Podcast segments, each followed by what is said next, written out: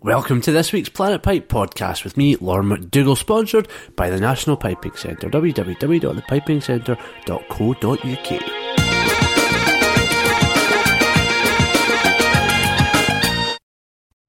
And this week's show has got a bit of a Titanic theme about it, going out a century and a day after the sinking of the Titanic back in April 2012.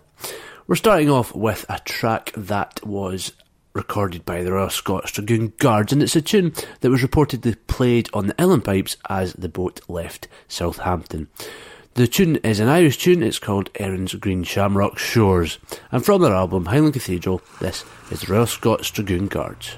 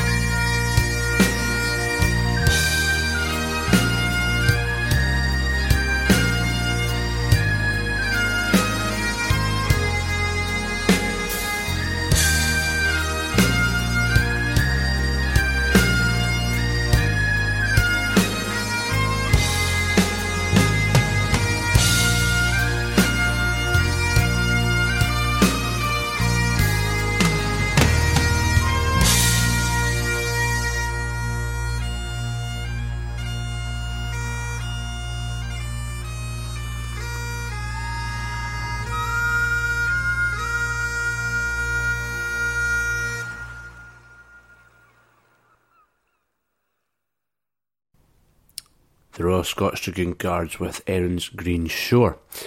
and that was played to mark the anniversary of the loss of the Titanic, which sank on the 12th of April um, 1912, and it was apparently played as the boat left Southampton.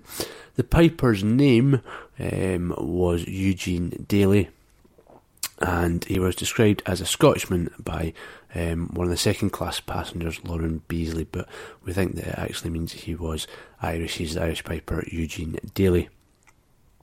And he was reported to have entertained the other passengers with native airs.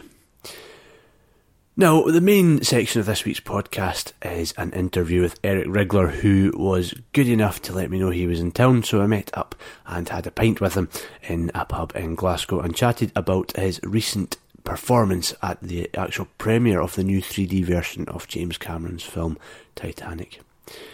We'll hear from that a little bit later on, but these guys are currently having their album launch in Glasgow. We've played them quite a lot, and there is no reason why we shouldn't play them again because they're awesome. This is Rura.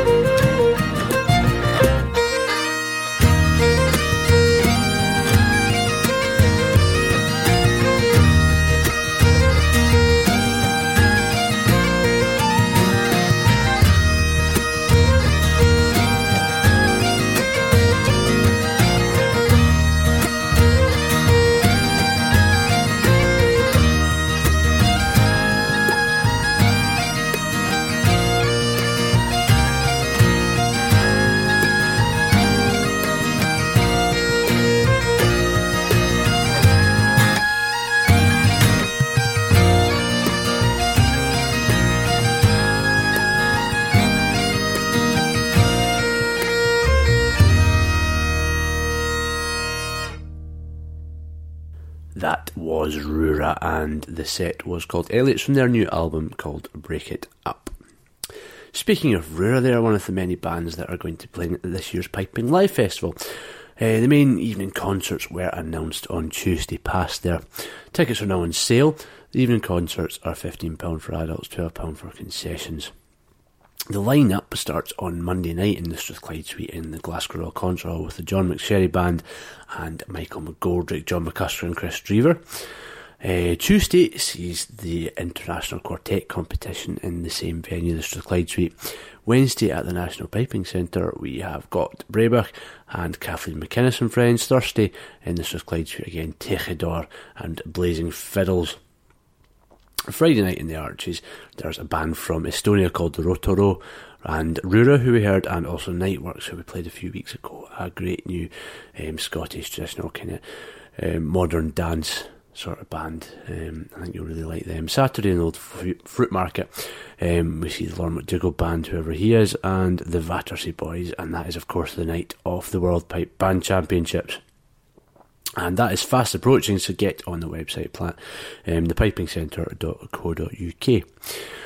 Fred Morrison is now also going to be teaching bellows and whistle at the Piping Centres, Virginia and Georgia schools. You can sign up by enrolling online. Um, and make sure you leave a comment saying it's for bellows, pipes, and whistle. On to the main feature in this week's podcast, our interview with Eric Rigler. You'll hopefully enjoy a bit of background music from the session that was taking place in the pub as well. Hope you don't mind that, but hopefully it gives a bit of atmosphere.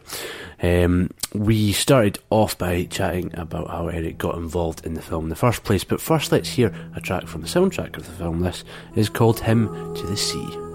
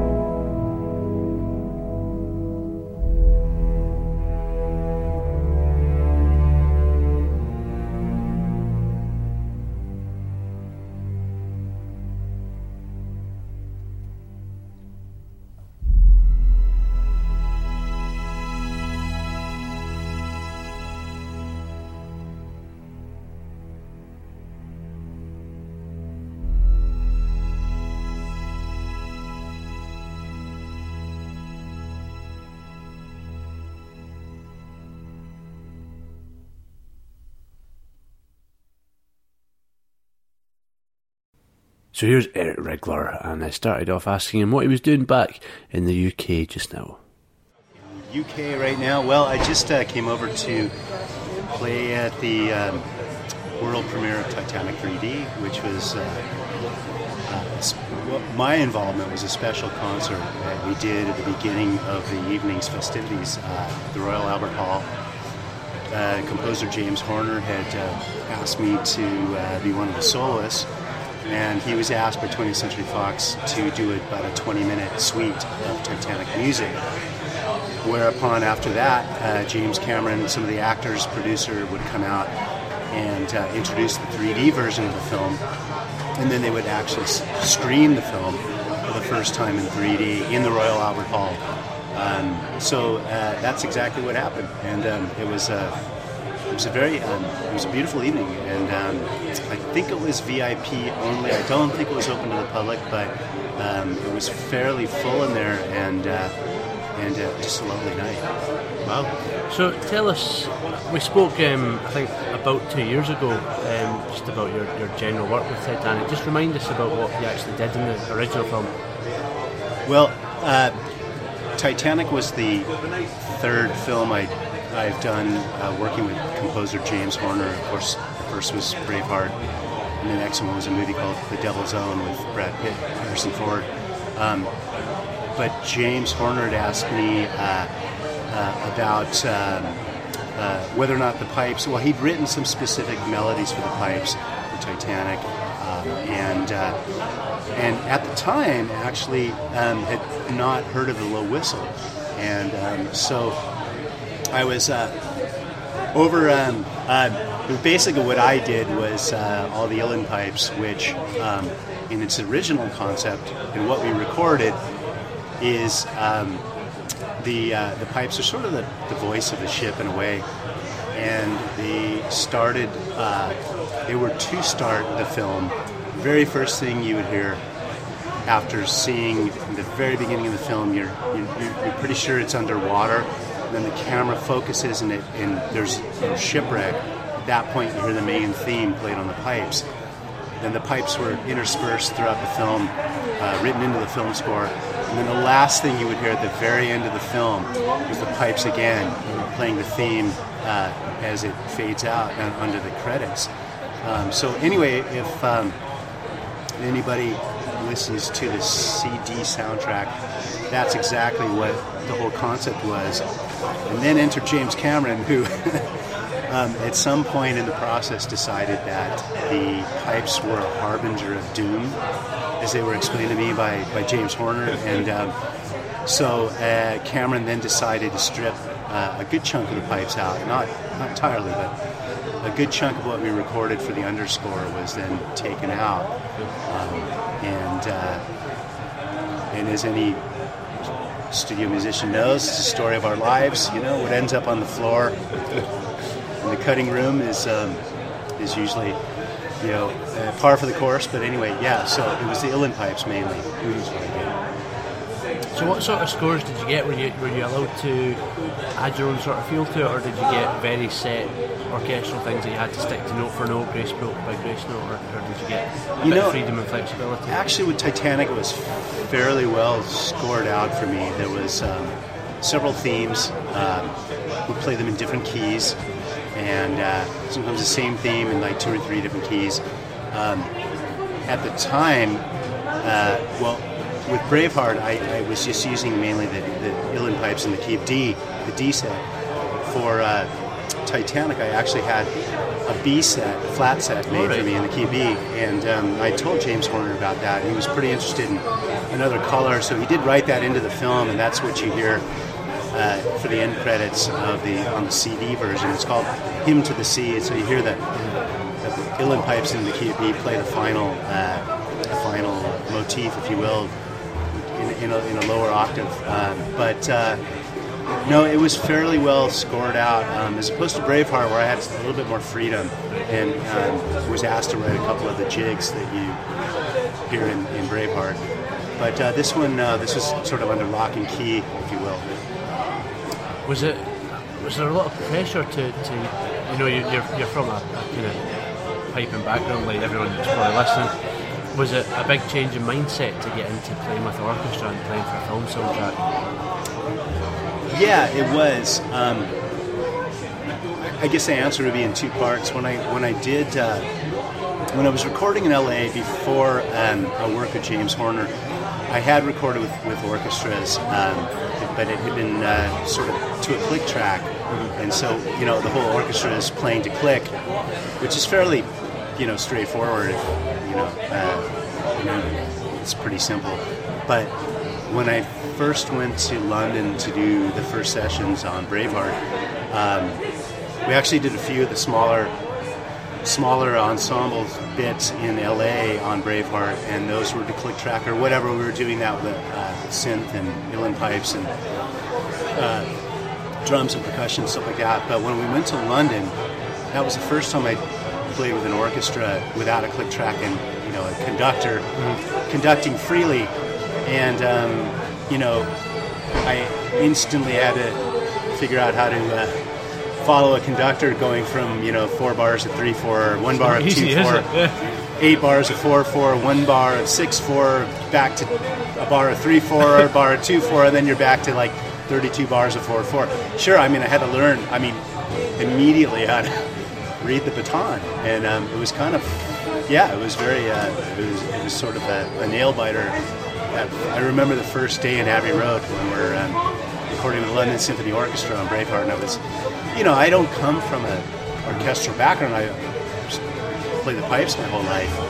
I read music as we do, you know, but uh, as far as having a traditional uh, sort of proper music theory background and, and um, you know, uh, taught the way maybe a flute player or a violin player would, no, I wasn't taught that way. I never played in an orchestra in school or anything like that. So it was a bit nerve wracking, but you know, um, figured it out. So when you actually got to see the, the film back in 1997, was it? Um, tell me about your feelings when you, you got to actually see the finished product with, with such a huge contribution from yourself. How did you feel? Well, Titanic was um, an interesting project. In Braveheart, we kind of got to see what was happening. The picture was locked, if you will, and meaning that the, all the editing was finished. So the composer's writing to a, a locked picture, and he knows what he's writing for um, that's how it usually works. But with Titanic, um, we'd been booked for a, two weeks of recording in Los Angeles in, in um, May of 2000. Uh, sorry, May of 1997, and uh, I think we were two days into it, and James Cameron sacked his film editor and decided to recut the whole film himself.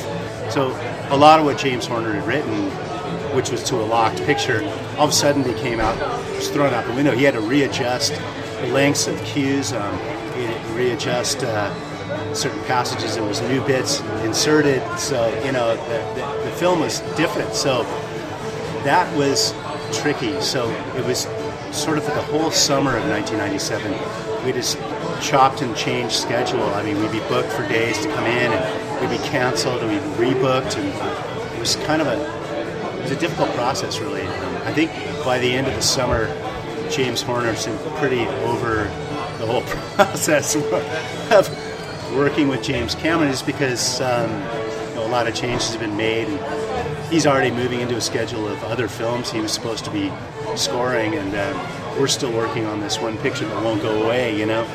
Um, so it was difficult. It was hard to get an overview of really what the picture was and what we were ultimately doing, you know. Um, but around that time, you know, um, the backstory is, which I was going to tell you, was that uh, James Horner really had not heard the low whistle. Um, and I came over to London uh, to uh, to kind of suss out Phil Hardy at the time uh, was making uh, low whistles, Overton low whistles and chieftains and stuff.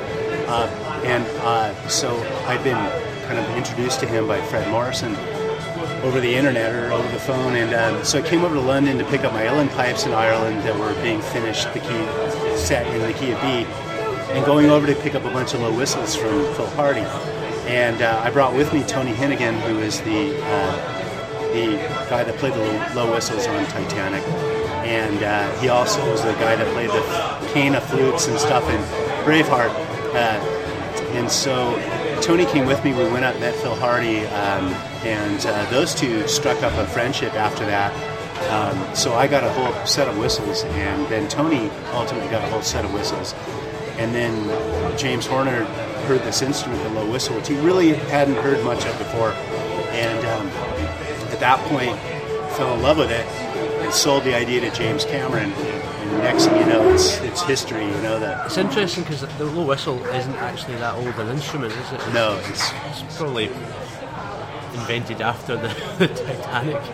Well, I think you know. I mean, I several stories about that. You know, I mean, speaking of Paddy Keenan, he's sort of got his ideas of it starting with him maybe in the late '60s, and then Finbar Furey Yeah. is saying it maybe started with him in the late '60s. But yeah, it just very, it so suits it, just the mellowness, just the, the sadness of it. yeah, it really um, And what ended saying, up. it's, it's interesting what you're saying about that the uilleann pipes being the sound of the ship.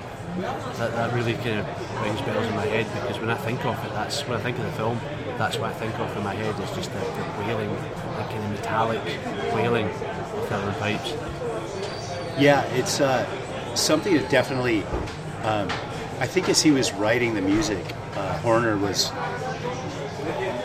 definitely feeling the emotional value of not only the uilleann pipes, but obviously the low whistle as well. You know, um, so I think he, he, he really tapped into something um, that those instruments could provide, um, and uh, of course, and then the song, the big hit, the Celine Dion song, actually didn't come along until a bit later in the whole film process as we were doing the music the whole summer of 2000 I'm losing track of decades 1997 you know um, you know then Horner wrote the low whistle in to be featured in My Heart Will Go On you know which of course you know, is a whole other story but um, but uh, the other night after the uh, Titanic 3D premiere uh, performance that we did at, at the Albert Hall, um, there was an after party, as, as there is, you know, and uh, we were all shuttled off to this sort of club in in, in London and uh, up the red carpet into some you know upper level of this club and and uh, you know the, as we're being served drinks and whatnot, you know. Uh, uh, the actors showed up and, and, and all the uh, you know the producers and whatnot and uh, myself Tony Hinnigan uh, the flute player or the, sorry the whistle player um, James Horner and James Cameron uh, were there and uh, I got a chance to speak with James Cameron about uh, uh, about the the music side of it which was I, I hadn't really had a chance to, to meet with him before That's the director. yeah, it's the director of the film. And um, so I got this story firsthand. Apparently, while James Cameron and James Horner are standing there telling me the story, which was great because I'd heard the rumors of it. Apparently, James Cameron, the director, had said to James Horner, you know, I don't want violins, I don't want strings to be, I don't want this to be a classic Hollywood film score with a lush orchestra and all that. So you can't use strings, so to speak, as the main emotional value of the of the, the soundtrack. Um, to which Horner then said, "Okay, then I'm going to sell you on the idea of a couple of instruments are going to take over." And um, so that was the whole deal: was you can't use strings, okay, but you've got to use uilleann pipes and low whistle. And um, so anyway, that was the whole genesis of what it uh, sort of became the voice of the film, if you will.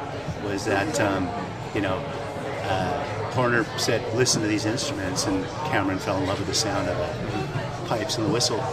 And um, so then that that became you know what it is uh, what it is today. But um, other than that, we would have probably had a more traditional Film. Hollywood film score. So, is there any more kind of big film sort of things in the future, and what are you doing yourself piping wise over the next year or so? Well, I just did a couple of things. Uh, one is uh, Men in Black 3, which has come out, which I didn't even know was uh, even another film to be released. But anyway, um, there's just a silly little bit of alien worms trying to play, animated alien worms trying to play a, a Highland bagpipe. Uh, and the worms break into a chorus of uh, Amazing Grace, badly out of tune, and uh, the, the uh, Highland pipes uh, uh, or myself doing that, you know. So just a silly little bit. Um, and then uh, there's a uh, another film coming out this summer that um, starring Liam Neeson called Battleship, which is a big action thriller. Uh, and uh, I was just brought in to do some music consulting on that work with the composer and show him how to write for the pipes. And of course, as soon as you leave town, then they record it, and that's what happened. I um, had a holiday booked uh, and uh, assured that they would be recording when I would return. And uh, so what happened was I went on holiday, and then they called me and said, "We're recording the film, and we've brought in other pipers, but we need you to help." Uh, while on your holiday, how to write for the pipes, oh. a total nightmare, you know. So the first couple of days of uh, of the holiday was spent um, showing them what key we write in and where the range of the Highland bagpipes are and what no they cannot play in the key of C and whatnot, you know. So, but um, yeah, those are a couple of things that are coming out. Apart from that, I mean, I never know. The phone rings and and you never know what could it be. You know, it's uh, it's just you know, life is a freelance musician, as we were talking about. it's unpredictable. We wouldn't have it any other way. Absolutely. Well, Eric, thanks so much for joining me this afternoon. I really hope you have a great time in Scotland. Cheers. Thanks a lot. Cheers. The voice of Eric Rigler there, accompanied by the backing of a session in Waxy O'Connor's um, in Glasgow. Now, Piping Live is coming up, as I've said, and in the meantime, they are looking for pipers to help create the world's biggest pipe along. They started last year, got some amazing entries, but they need even more. There's a video of Roddy McLeod giving you details and playing when the pipers play. All you need to do is film yourself playing the same tune. The music's on the Piping Live website and send your video as a .mov file to info at wiremedia.co.uk. Any questions, feel free to ask.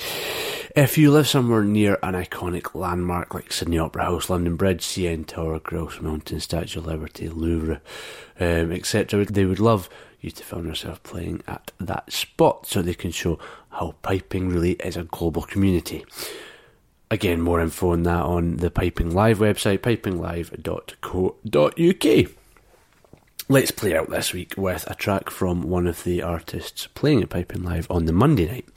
This is John McSherry. I'm Lorne McDougall. Thanks to Eric Rigler for the chat, and thanks to you for listening www.planetpipe.com is the website. You can subscribe in iTunes as well. Visit our sponsors, the National Piping Centre, www.thepipingcentre.co.uk, and of course, a lot of the CDs you hear on this podcast, as well as all the other ones, will be for sale in their shop. Join me again in two weeks for another new show on Planet Pipe. This is John McSherry. It's from his album Trip Switch, and the track is Rose in the Gap.